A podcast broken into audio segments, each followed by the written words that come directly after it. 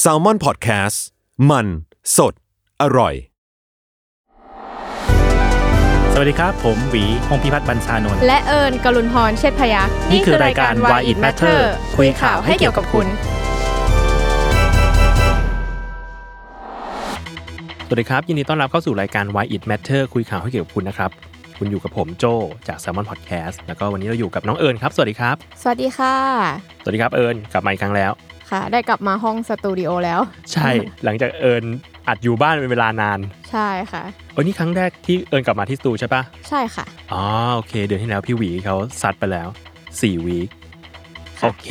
อะ เป็นไงบ้าง วันนี้มีอะไรมาคุยกันอืมเรียกได้ว่า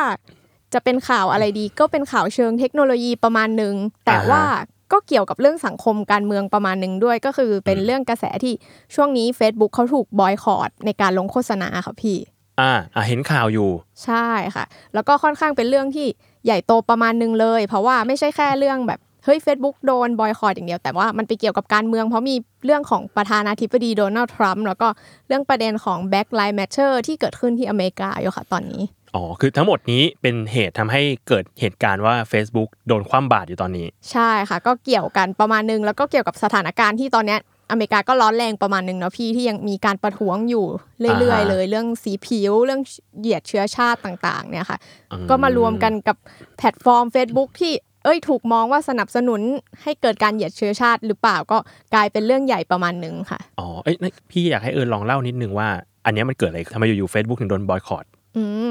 ก็ย้อนไปประมาณหนึ่งเนาะพี่จริง ๆ เรื่องเนี้ยมันก็ตั้งแต่กระแส Black Lives Matter เกิดขึ้นใหม่ๆ ช่วงจอร์ดฟอยอะค่ะ ครับผม คือพอช่วงนั้นคนก็ออกมาประท้วงเราเห็นภาพเยอะมากเนาะพี่มีทั้งแบบคนเดินถนนอะมีภาพการปล้นร้านก็มีในในอะมุมหนึ่งแล้วก็ประธานาธิบดีโดนัลด์ทรัมป์อะค่ะ ตอนนั้นเขาก็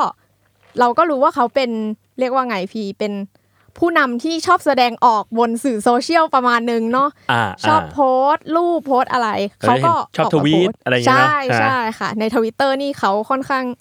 ทวิตถี่มาก ๆ เลยนะคะแอคทีฟมากใช่ควรค่ะมีใครไปขโมยมือถือเขามา เลิกทวิตสักทีใช่พอแล้ว ก็มีคนพูดแบบนั้นเหมือนกันเอาเหรอพี่ก็เขาก็ออกมาทวิตเรื่องนี้พี่ แล้วเขาใช้คำว่าเนี่ยเขาจะส่งกองกำลังนานาชาติไปนะ ที่การประท้วง ที่เมืองเมืองหนึ่งแล้วก็บอกว่าเนี่ยถ้าเกิดว่ามีการปล้นร้านลวงเมื่อไหร่เนี่ย จะลั่นกระสุนทันทีอืมอันนี้คือข้อความของทรัมป์ค่ะ ซึ่งเขาก็ลงทั้งใน Twitter และใน Facebook อืมแต่ว่าทีเนี้ย Twitter เขา take action บางอย่างพี่ Twitter เขามองว่า เฮ้ย การแบบพูดว่าจะลั่นกระสุน การจะลงมือเนี่ย มันคือการสร้างความรุนแรง มันคือข้อความที่ปลุกปั่นประมาณหนึ่ง Twitter เขาก็เลยทำสิ่งที่เรียกว่าเหมือนขึ้นแท็บขึ้นมาว่าแบบ เนี่ยทวิตเนี่ยมัน break the rule ของเขาอ๋อแล้วก็มีข้อความที่รุนแรงแต่ว่าเขาไม่ได้ลบนะพี่คือถ้าเกิดว่าพี่จะดูอะพี่ก็ยังกดดูได้อยู่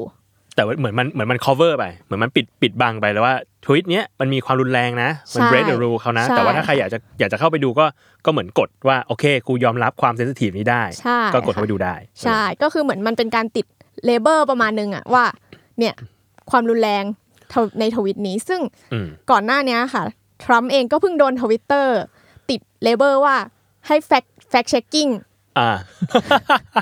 ให้แบบว่าข้อมูลของทรัมป์อะต้องคุณต้องไปเช็คความจริงนะอะไรอย่างเงี้ยอ่าฮะอ๋ออช่วงในเวลาไล่เลี่ยกันเลยพี่ ก่อนหน้านี้เหมือนทรัมป์เขามาทวีตว่าเนี่ยไอการที่โหวตทางเมล มันจะเป็นการโกงหรือเปล่าจะมีการโกงเกิดขึ้นอืมทวิตเตอร์ก็เลยติดแท็กว่า อะข้อมูลนี้ต้องได้รับการ fact checking อ๋อโอเค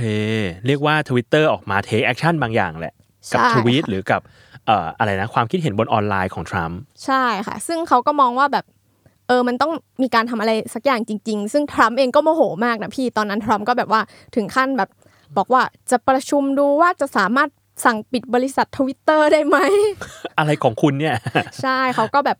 โมโหประมาณนึงที่เขาถูกติดแท็กถูก ทำอะไรสักอย่างกับทวิตที่เขาแสดงความเห็นไปเน้องอืพี่มอืมอืมอืมคนก็ออกมาพูดถึงว่าเฮ้ยเออทวิตเตอร์แบบลงมือทำอะไรสักอย่างแล้ว คนก็ต้องหันกลับมามองอีกแพลตฟอร์มนึงอืมซึ่งเป็นแพลตฟอร์มที่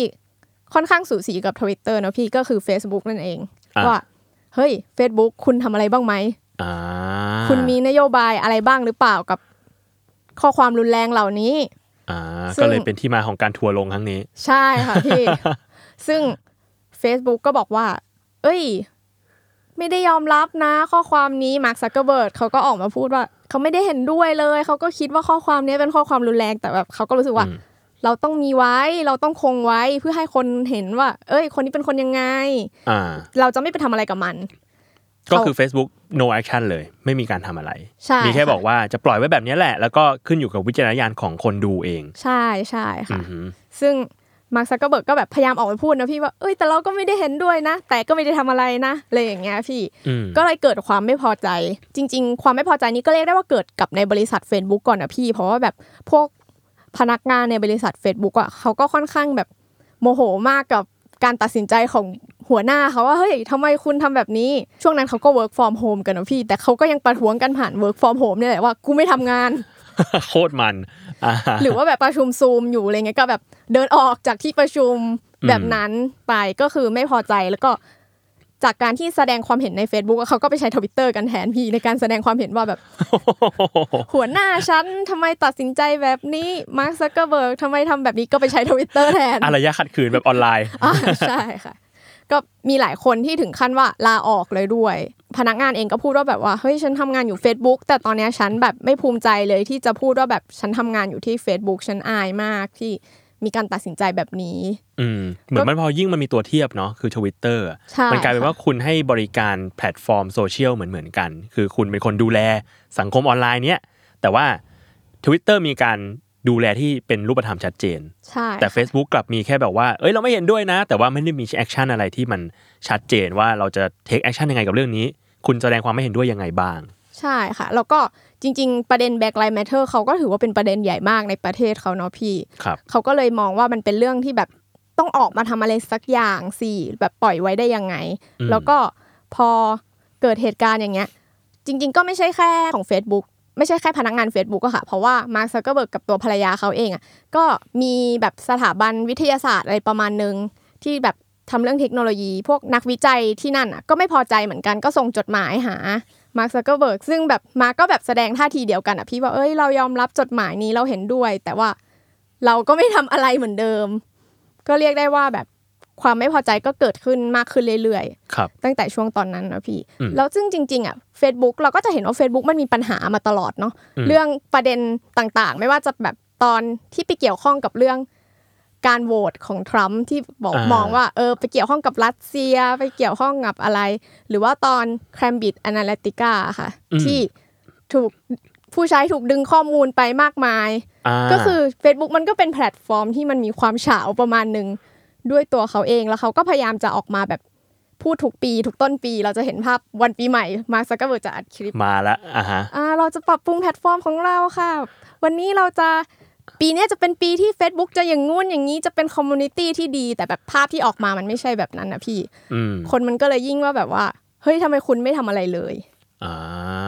เหมือนมันมีข่าวอย่างนี้อยู่เรื่อยๆแหละ ใช่ค่ะแล้วล่าสุดอย่างพี่เนี่ย พี่โดนเปลี่ยนหน้าตา Facebook อะนะอ่าเป็นแบบเบต้า แล้วกูเปลี่ยนกลับไม่ได้ด้วยโมโหมาก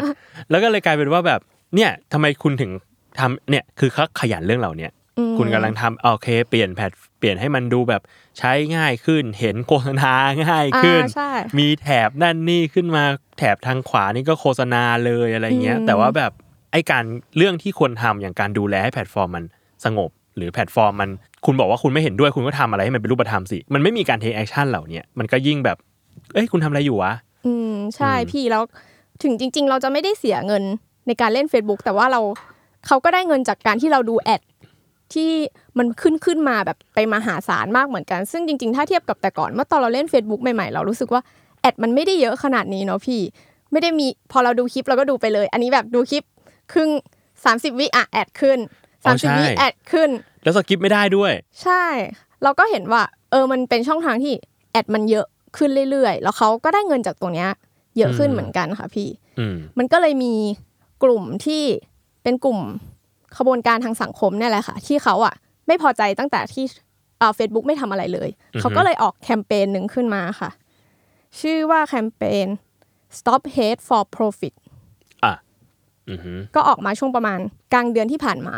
อือหือแล้วเขาก็ก็เป็นกลุ่มประมาณเนี้ยค่ะ กลุ่ม ไม่ใช่ไม่ใช่กลุ่มแบบ Black Lives Matter ตรงๆ แต่ว่าก็เป็นกลุ่มที่ทำงานเกี่ยวกับเรื่องสิทธิเรื่องผิวสีอะไรอย่างเงี้ยค่ะอืมเขาก็มองว่า เนี่ย เรียกร้องให้ธุรกิจต่างๆอะหยุดการใช้แพลตฟอร์มที่แบบส่งเสริมความเกลียดชังก็คือ Facebook อืมก็คือชวนคนมาหยุดการลงโฆษณากับ Facebook หนึ่งเดือนอืมคือใช้คำว่าแค่แค่พอสไว้ก่อน ซึ่งกลุ่มนี้เป็นกลุ่มของบุคคลธรรมดาหรือบริษัทหรืออะไร เป็นเหมือนแนว NGO มากกว่าค่ะพี่อ๋อรวมๆกันสองสามกลุ่ม ก็มาตั้งแคมเปญนี้ขึ้นมาครับ ก็บอกว่าเนี่ยแบบ Facebook อะมีโฆษณารายรับแบบปีปีที่ผ่านมาเจ็ดหมื่นล้านดอลลาร์โคตรเยอะ เยอะมากๆ ซึ่งแบบเฮ้ยในทางหนึ่งอะเราต้องออกมาแสดงความไม่พอใจอะไรสักอย่าง เขาก็เลยชวนธุรกิจต่างๆอะมาหยุดอ่าการลงโฆษณากับ Facebook เป็นเวลาหนึ่งเดือนในเดือนกรกฎาคมนี้ค่ะ อืม ซึ่งช่วงแรกก็ค่อย ๆ มีทยอยมีธุรกิจที่แบบว่า เอ้ย ร่วมด้วยร่วมจอยด้วยมากขึ้นเรื่อยๆ ช่วงแรก ๆ ก็จะเป็นแบบ North Face อะค่ะ บริษัทอ่าไอเครื่องแต่งชายเครื่องแต่งกายปีนผาปีนเขาเดินป่า ใช่ค่ะ แล้วก็ตอนเนี้ยมันมันค่อยๆ เพิ่มขึ้นเรื่อยๆ ค่ะ พี่แต่ละวันคือตอนเนี้ยล่าสุดคือ 400 กว่า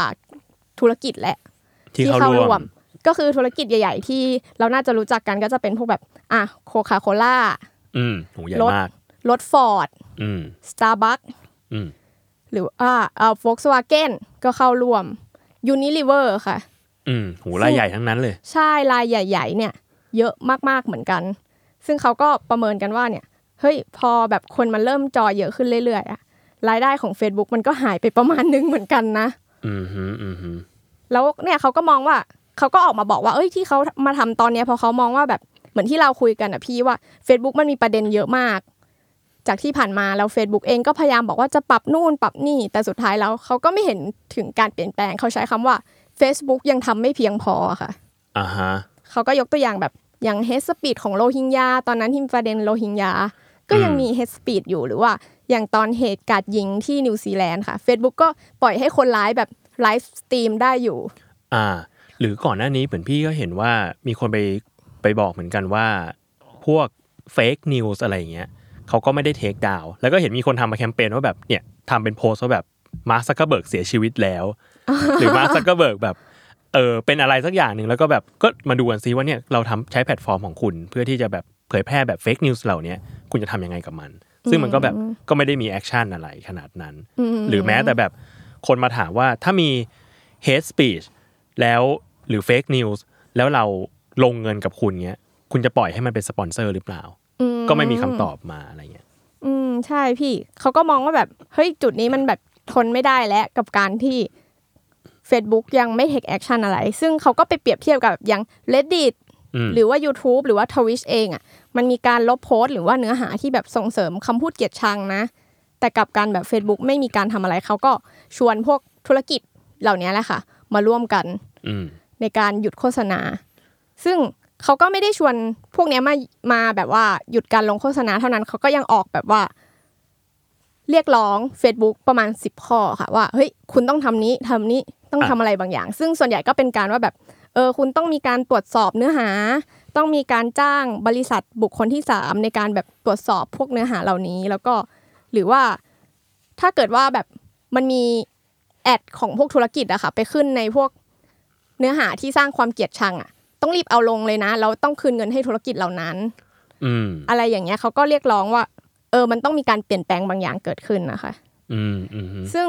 เห็นว่าแม้แต่เจ้าชายแฮร์รี่อะค่ะ กับเมแกนภรรยาของเขาก็ยังออกมาสนับสนุน ให้คนแบบให้ธุรกิจต่างๆ มาจอยกับแคมเปญนี้เหมือนกันอ่าฮะอ่าฮะตอนนี้ก็เรียกได้ว่า มันเพิ่มขึ้นเรื่อยๆ เพราะอย่างสองสามวันก่อนมันยังอยู่ที่ประมาณ 200 กว่าธุรกิจเอง ตอนนี้มันเกือบจะ 500 ธุรกิจแล้วค่ะ ทวีคูณมากเลย ใช่ค่ะอืมก็เหมือนจริง ๆ มันก็เป็นอะไรที่พอบริษัทอื่น ๆ เห็นคนทำอะอืมันก็ต้องแบบเฮ้ยเราต้องทำอะไรบางอย่างบ้างเหมือนกันนะคะอืมฮึอืมฮึซึ่งเขาก็บอกว่า เออ พอมันเกิดเหตุการณ์แบบนี้ขึ้นน่ะ Facebook ก็จนลงอ่าฮะประมาณหนึ่งเหมือนกัน จากอืมที่ตอนแรกอะ เงินของมาร์คซักเกอร์เบิร์กอยู่ที่ประมาณ 9.1หมื่นล้านดอลลาร์ อันนี้วันที่ 23 มิถุนายน ผ่านไปประมาณ 5 วัน เงินเขาลดลงมา 1 0,000 ล้านดอลลาร์พี่อืมฮึเพราะว่าโฆษณาพวกนี้ถอนไปอืมคือจาก 90,000 ล้านเหลือประมาณ 80,000 ล้านอืมก็เรียกได้ว่า หายไปเยอะมากอะประมาณหนึ่งอ่าฮะจะใช้คำว่าจนลงก็แบบก็ยังรวยอยู่อยู่ดี อืมอืมอืมอืมใช่ค่ะ แต่ว่าเขาก็มีคนมาพูดว่าเฮ้ยการที่แคมเปญพวกนี้มันทำมันจะได้ผลแค่ไหนนะ ซึ่งเขาก็มีการไปดูพวกเงินค่าโฆษณาของ Facebook อะค่ะพี่ ซึ่งอย่างที่ตอนแรกเราคุยกันไปว่า ได้เยอะมากจากค่าโฆษณาครับ แต่ว่ามันก็มีช่องโหว่บางอย่างก็คือว่า จริง ๆ Facebook อะไม่ใช่แค่ Facebook นะพี่โจ รวมถึง Instagram ด้วย อ่าเขาเป็นบริษัทเดียวกัน ใช่ แล้วเราก็จะเห็น ad จาก Instagram เวลาพี่โจเห็น ad ใน story อะไรเงี้ย มันไม่ใช่ ad พวกแบบ Coca-Cola เนาะส่วนใหญ่มันเป็น ad แบบร้านค้าเล็กๆอะค่ะอ่าใช่ใช่อย่างแบบเอ้ยเอิญช่วงนี้ไปดูรองเท้าอะเราจะเจอ ad พวกแบบร้านรองเท้า เสื้อผ้า ซึ่งพวกเนี้ยมันเป็น small business ที่เขาไม่ได้มาจอยอ๋อแล้ว Facebook อะในมุมหนึ่งเขาทำเงินจาก small business เนี่ยได้เยอะกว่า big business อีกอ๋อเข้าใจคือรวมๆเยอะๆๆๆๆมันก็ได้เยอะกว่า ใช่ค่ะ เขาบอกว่าถ้ารวมกันแล้วแบบร้อยแบรนด์ที่ใหญ่ที่สุดอะค่ะ คิดเป็นแค่หกเปอร์เซ็นเองพี่อ๋อเหรอโอ้ยใช่ถือว่าถือว่าน้อยกว่าที่คิดมาก ใช่ เพราะว่าเขามีรายย่อยที่เยอะแบบเยอะมากๆอะพี่ อะเข้าใจ อืมเขาก็เลยมีก็มีการมองเหมือนกันว่า งั้นมันจะเวิร์กแค่ไหน ในเมื่อตอนนี้มันมีแต่รายใหญ่จอย อืมซึ่งตัวแคมเปญเองเขาก็พยายามแบบเปลี่ยนมาเรียก ร้อง small business เหมือนกันให้เข้าร่วม แต่มันก็ยากเนาะพี่เพราะเรียกได้ว่ารายย่อยมันเยอะแบบมันเยอะมากอะเยอะมากๆที่บางอย่างเราจะเข้าไม่ถึง แล้วก็ก็มีการมองว่ารายย่อยพวกเนี้ยก็ได้ประโยชน์จาก Facebook ในการลงแอดเหมือนกันที่ดึงลูกค้ากลุ่มย่อยๆ ในพื้นที่แบบพวกโลเคอลอะไรอย่างนี้เข้ามาเนาะแต่เหมือนธุรกิจใหญ่ๆ มันจะไม่ได้เดือดร้อนอะไรพวกนี้มาก เพราะว่ามันก็มันก็โฆษณาทางอื่นได้อยู่แล้ว หลาย ๆ ที่ก็เป็นที่รู้จักอยู่แล้วด้วย ใช่ค่ะ แล้วก็มีการมองว่า มันก็เป็นช่วงโควิดอะพี่ที่บริษัทหลายบริษัทก็อยากจะตัดงบประมาณบางส่วนอ่าเขาก็มองว่าอ้าวก็ใช้ช่องทางนี้ละกัน ก็มีคนมองแบบนี้เหมือนกัน อ๋อ อะ โอเค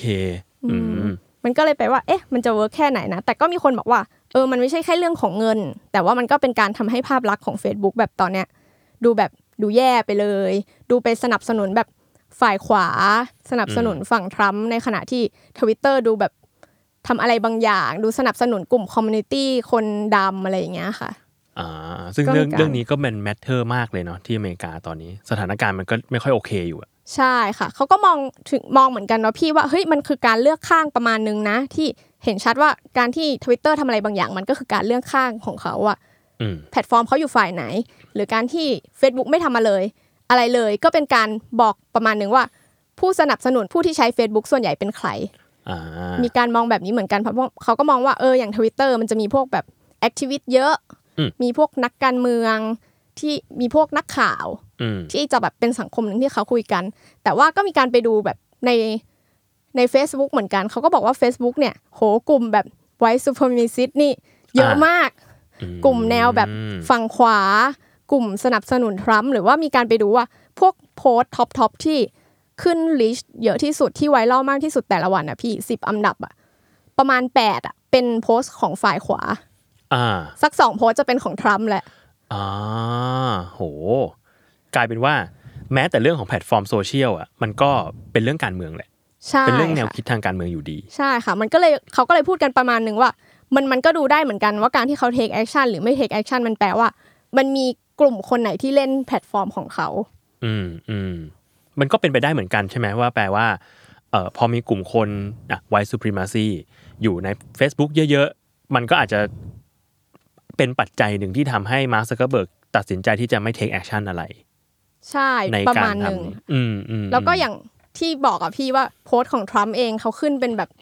โพสต์ที่มีคน reach มากที่สุดอยู่แล้วในเกือบทุกๆวันเลย อืม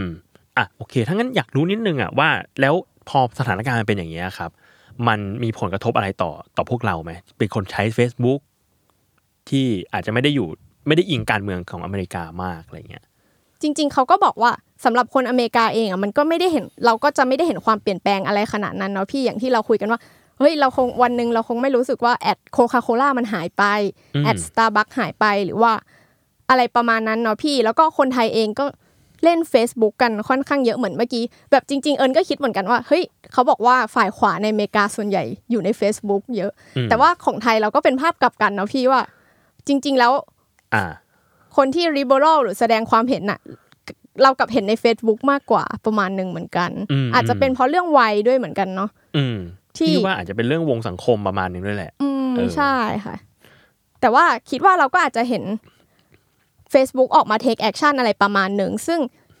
ก็ไม่รู้เหมือนกันว่าจะเกี่ยวข้องกับโพสต์ในไทยอะไรอย่างนี้เหมือนกันไหม ซึ่งเขาก็พยายามตอนเนี้ยเขาก็ออกมาพูดอย่างหนักเลยเนาะพี่ว่าเขาแบบลบโพสต์ไปเยอะมากอืมอืมอืมเขาจะแบบใช้ AI มากกว่านี้ในการแบบจับอืมโพสต์นู่นจับโพสต์นี่หรือว่า ไม่อนุญาตให้แสดงความเห็นออนไลน์หรืออย่างล่าสุดเขาก็บอกว่าเออเขาจะมีเริ่มมีการติดแท็กบ้างเหมือนกันแบบที่ Twitter ทำอ่าฮะอ่าฮะซึ่ง เราก็คงต้องดูนะพี่ว่ามันจะเป็นการเปลี่ยนแปลงของ Facebook ใน